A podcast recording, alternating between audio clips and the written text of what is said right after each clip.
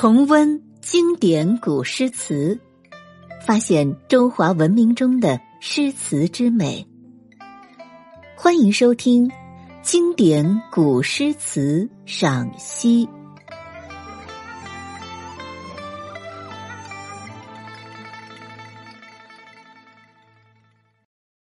第二十四集：宋代秦观《踏梭行》。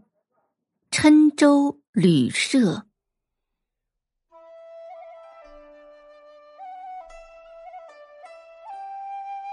秦观，字少游，一字太虚，别号邗沟居士，北宋婉约派词人，被尊为婉约派一代词宗，学者称为淮海居士。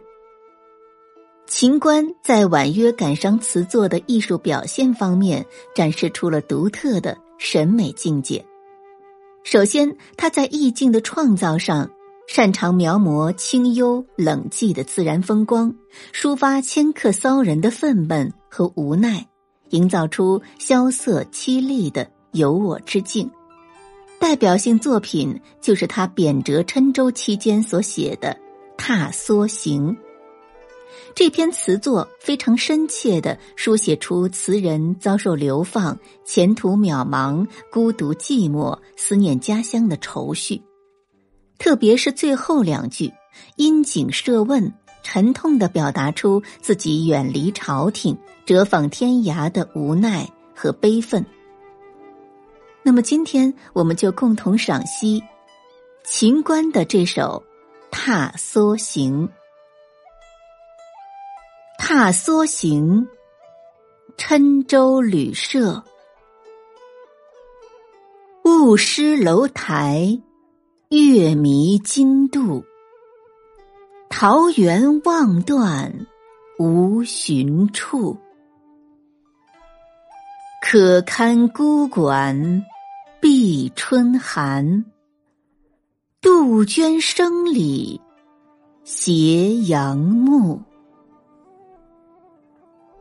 意寄梅花，渔船尺素。砌成此恨，无重数。郴江幸自绕郴山，为谁留下潇湘去？第一句。雾失楼台，月迷津渡，桃源望断无寻处。这里的雾失楼台是说暮霭沉沉，楼台消失在浓雾中。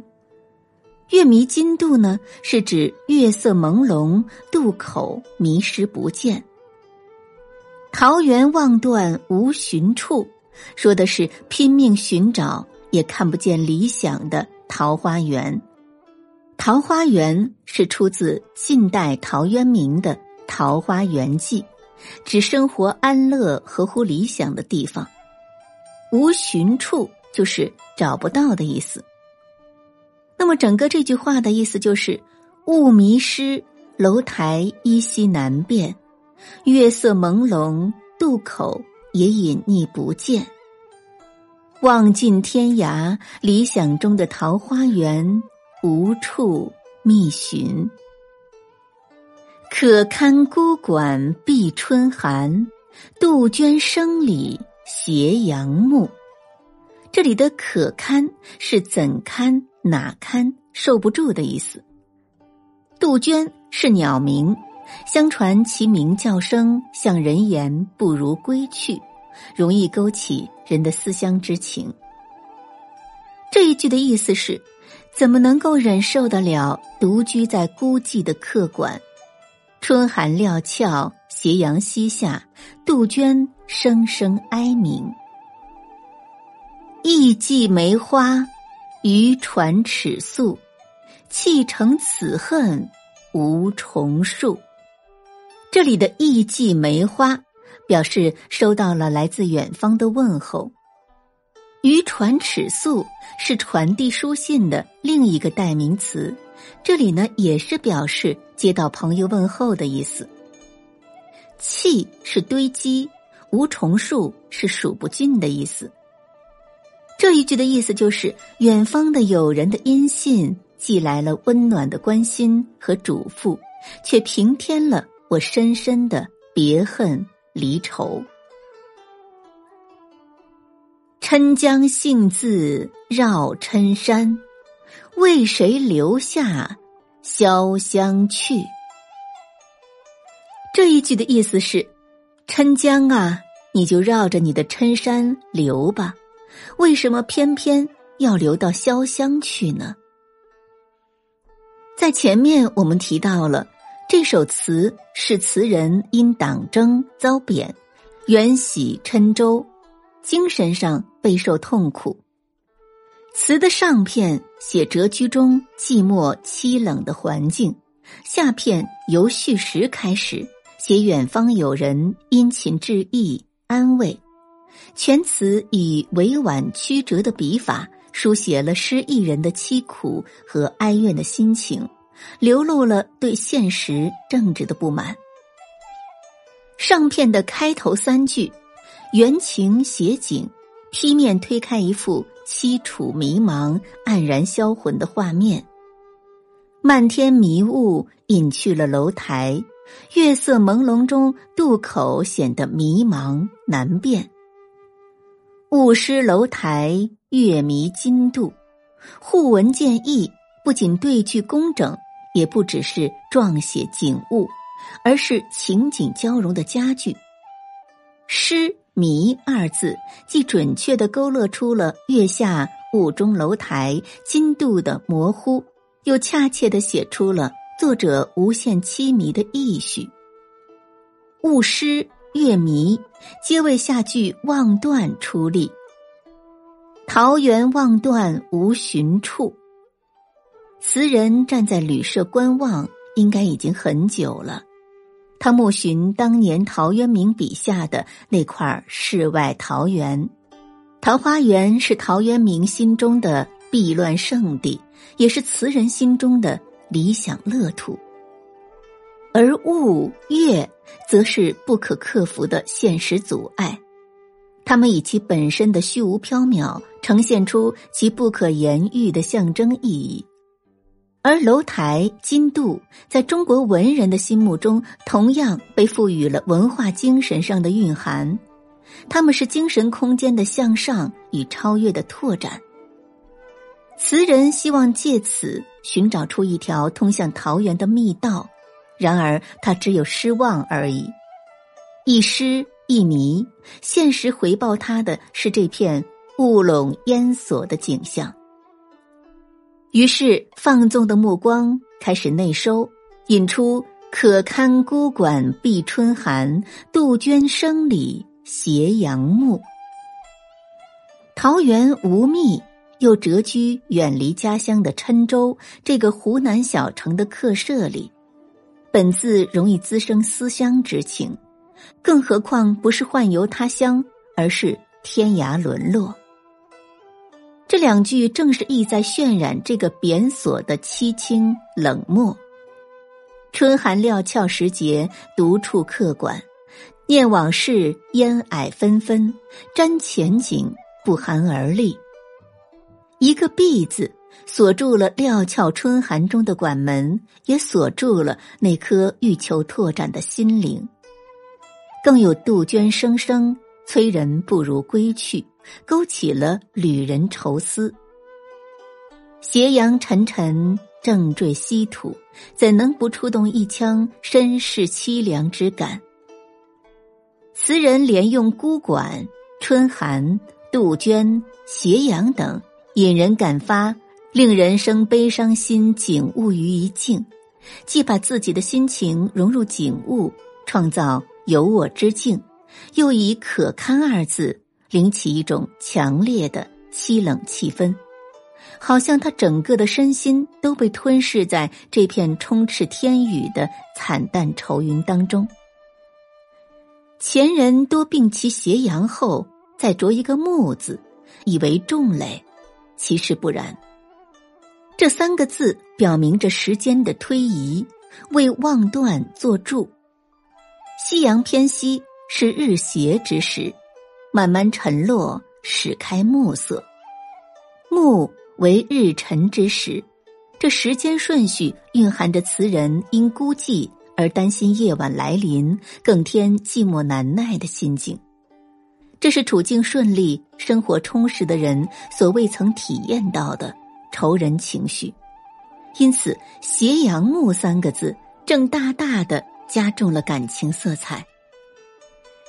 下片由序时开始，写远方友人殷勤致意安慰。意寄梅花，渔船尺素，连用了两则有关友人投寄书信的典故。寄梅传素，远方的亲友送来安慰的信息。按理应该是欣喜为事，但身为贬谪之词人，北归无望，却是别有一番滋味在心头。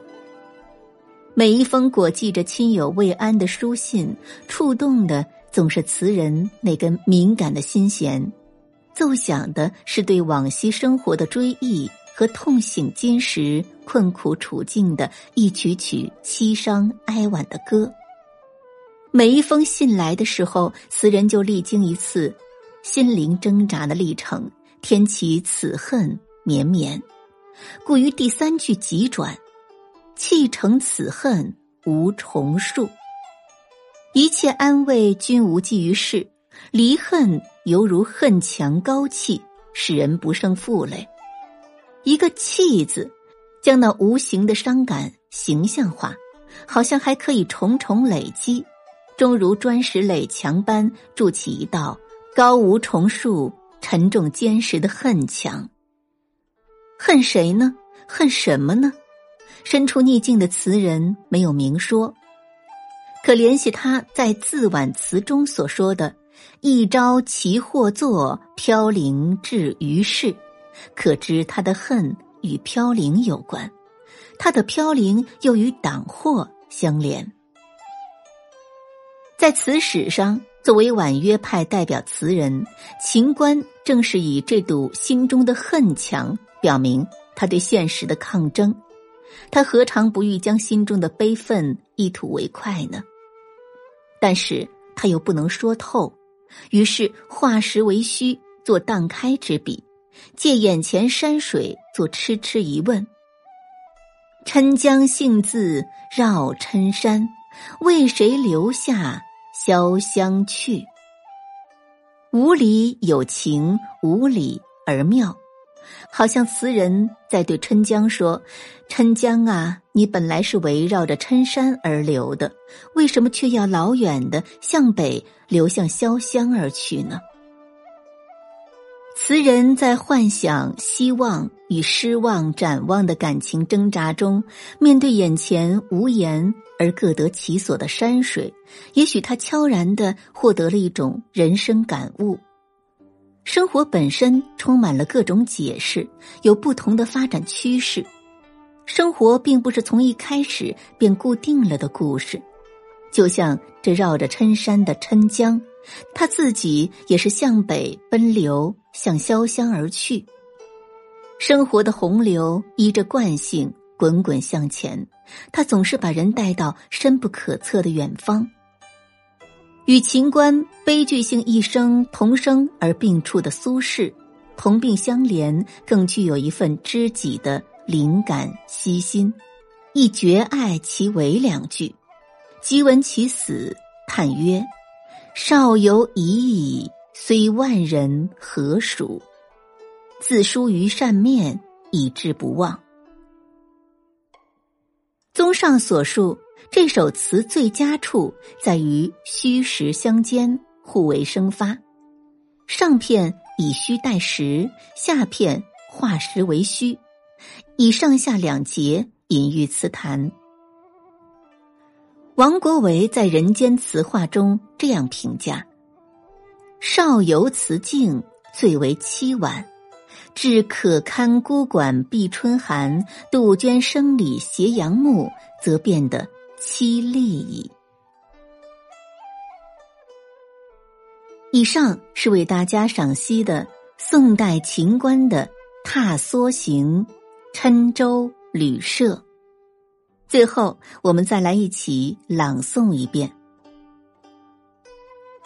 雾失楼台，月迷津渡。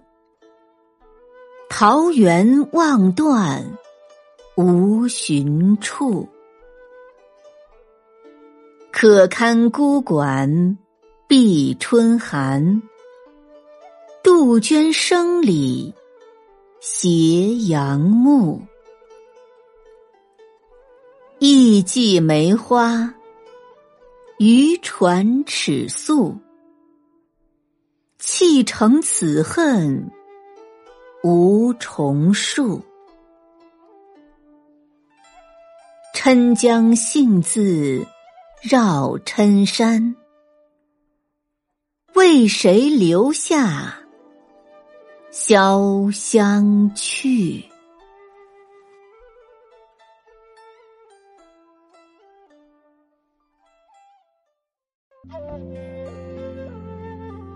经典古诗词赏析，今天就播送到这里，感谢您的收听。更多精彩节目，请您关注喜马拉雅主播魏小培。